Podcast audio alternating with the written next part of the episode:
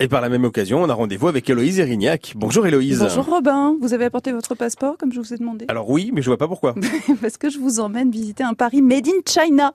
Vous savez comme notre capitale est prisée par euh, tous les touristes asiatiques qui viennent chaque année plus nombreux visiter nos monuments et prendre leurs photos de mariage. D'ailleurs, bah, pas loin d'ici, Oui, hein, devant ouais. la Tour Eiffel.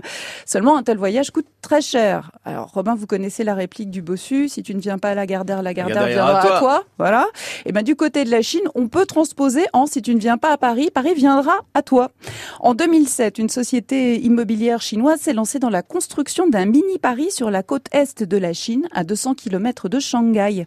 Grande comme la ville de Bastia, Tianducheng a son arc de triomphe, ses Champs-Élysées, ses immeubles haussmanniens, sa fontaine des jardins du Luxembourg et sa tour Eiffel de 107 mètres. C'est génial, j'aimerais trop voir ça. Ouais, bah le fait de reproduire des pans entiers de ville, d'abord ça se fait, ça se fait beaucoup en Asie et ça porte un nom.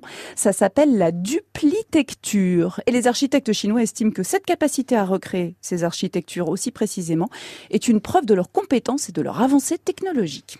Alors le projet, il est très longtemps resté une ville fantôme.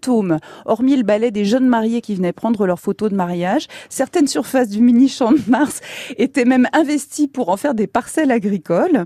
Mais ces cinq dernières années, la population a plus que triplé. Elle dépasse les 30 000 Parisiens de Chine. Et alors, est-ce que du coup les loyers sont parisiens aussi? Bah, si on considère que le SMIC en Chine avoisine les 300 euros Ah et que le montant d'un loyer là-bas est de 100 à 150 euros par mois pour un 3 pièces, on est plutôt dans des loyers raisonnables par rapport à Paris. On est bien inférieur à, ceux de Pékin. Non, non, le petit Paris chinois est plutôt bon marché.